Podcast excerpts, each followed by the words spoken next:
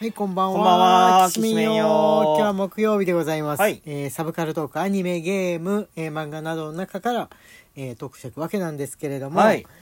あのね、今ね、コスプレについて我々すごい調べてる、調べてる気なんで、はい。なんかそこら辺が気になる話をしたいなと思ってるんですけあど、ーはいはいはいはいコスプレやってる人ってどれぐらい聞いてる人の中でいるのかなと思いつつ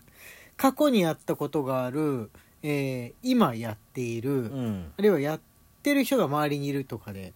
コスプレに対しての考え方、えー経験談違うとは思うんですけれどもなんか情報あったら欲しいなっていう本当にね、あのね、情報あったら欲しいなっていう今って、はいはいもう、はいあのーメイクするの前提じゃん。ああそうだよねもう素顔でコスプレ服だけっていうのはまあやってる人はいるとは思うけれども特に若年層のうん。人たちだっていると思うけど大人だともうなんか事情があったのかなっていうふうに見られるぐらいになっちゃうよね間に合わなかったのかな、みたいそなのう、とまあ、あとはか目目立つ売るのにね本売るのに目立つからその、着るまあだけ着派て手るなみたいな。そうそうそうそうそうそうそうそう派手な看板みたいなつもりで着てるだけなのかなとか、うん。っていうので、いわゆるレイヤーさんって言ったらさ、はいバッシバシに宝塚してるじゃん。そうですねあれうんいつからなったのかなとかね思ってたんだけどやっぱり VK メイクっていうのはあの開発されてね日本人も結構その国籍不明な感じになるっていうのは2000年頃にあの音楽シーンとかと音楽シーンを追っかけてる人たちの中から開発されていったじゃん正直、うん一般の人でもできるよっていうのをやり方が見つかっていって、うんそこに多分ねあの舞台だったりミュージカルとかはいはいいいいあとはもうダンスだったりとかそれこそ宝塚とか、うんいろんな方面からのねその情お報がね顔の作り方、離れてみた時に結構それっぽく見えるあのアニメのキャラみたいに目が大きく見えるとかのやり方が合成されてって今のレイヤーメイクっていうものが誕生してったんじゃないかと思うんですよそうだね。うん。はい、あれはだから2000年代に開発されて2010年代にあの形を成していったものっていうふうに俺は認識しそうだてね。うん。いますからね,、うん。うんその時期にレイヤーやっていた方だとまあ多分レイヤーメイクの編纂も知っているしやったことあるよっていうことは結構あるんじゃないかなとは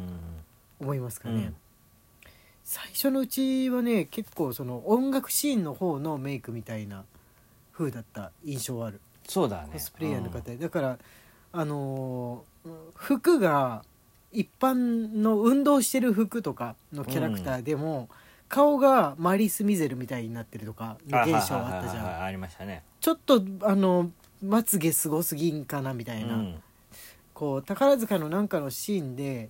運動する場面が出てきたみたいな感じのねうんだったのが今結構その生目で見たらやっぱり派手だったりとかするけど写真で見る分にはなんか自然とも見えるみたいうなんメイクの仕方が開発されていってるなっていうそうだねうんやり方も YouTube とかでその伝達しやすいじゃないですか、うん他人にこうすればあの割と派手に見えるよとかああの一番よく昔そのどうしたらいいんだろう的に語られた目が一重で細い人と目がもともとパッチリしてる人は違うやり方をしなきゃいけないっていうのの伝達もいあーろんな目の大きさ顔の派手さの YouTuber さんによって開発されてはいでコスプレイヤーさんだけじゃなくってその単にいわゆるそのなんつうんでしょうあの擬態メイクというかあの普段と違う顔にする。うんその人によっては涙袋いっぱい作ってそのぶりっ子な感じだったりとかはいはいは何いはい々のアイドルみたいな顔にするとはか洋々な方向からあのオタクとオタクじゃない人力を合わせていうんこう形に残してるなって そういだうね印象が ありましたなんで急に無線のねなんで止めないのマイクの前でグフ なんでなんで止めないでいきなグりフ席だけすんのまあいいけどガハえで、えーまあ、今調べてるんですが、は男性がするコスプレっていうジャンルはまだその未開発中というかそ開んなこ発と途もない中と思うけ途ど中かなって思ってますかね、うんまあ確かにうんそうだねうんうん開発してる最中うんですかあの分かれてるとこあるなと思ったんですよね。うんあのー韓流に見えるためにこうモデルとか美容師とかの人が日常とかパーティーの時にできる女の子にモテるメイクっていう形で伝達してる方面と、完全にそのアニメのキャラになるにはみたいなの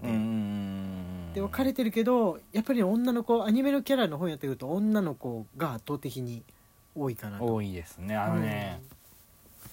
丸顔のキャラクターはうんはいはいはい。絶対女性に分があるね、あーあの。ねまあいろいろ調べたんですけど、はい輪郭をシュッと作れるんですよ、はいはいはうい。んでその技術がある以上、うん。あのね丸顔うんうんうのん。キャラクタ丸顔って言ってもあれですよ。パンパンに膨らんでるアンパンマンみたいな意味じゃなくーて。じゃなくって、あのーあの横と縦の比率が近い。ちょちょ少年そうそうそうみたいな少年配置のってわけですよね少年配置ですね、はいはいはい。わかりやすい。すく言うとあのツイステのリドル君みたいなのとかああ、わかりやすいかな。どうでしょうーんとかあとはまあジャンプの主人公キャラの少年とかは一通りまあうんうんでうんもそうかなとかってそのま縦と横が結構まあ四角いわけですよねはあのいはいはい立方体なわけですよう。はい。型でそれを削って作ってあるような輪郭のタイプっていうのははいはいはい。もうで目が大きいはいはいはいはいはい、はもうあの結構ん結構女性の独壇場なんじゃないかなうんうんうんうんもうあの追随を許さないぐらい決まるねうんうんうんうんビシッとうんうんうんあの感動したのがうんうんうんあのーひテープはいん釣り目にしたりするテープがあああるんはですいよはい売ってますね、うんうんはいあれを最近は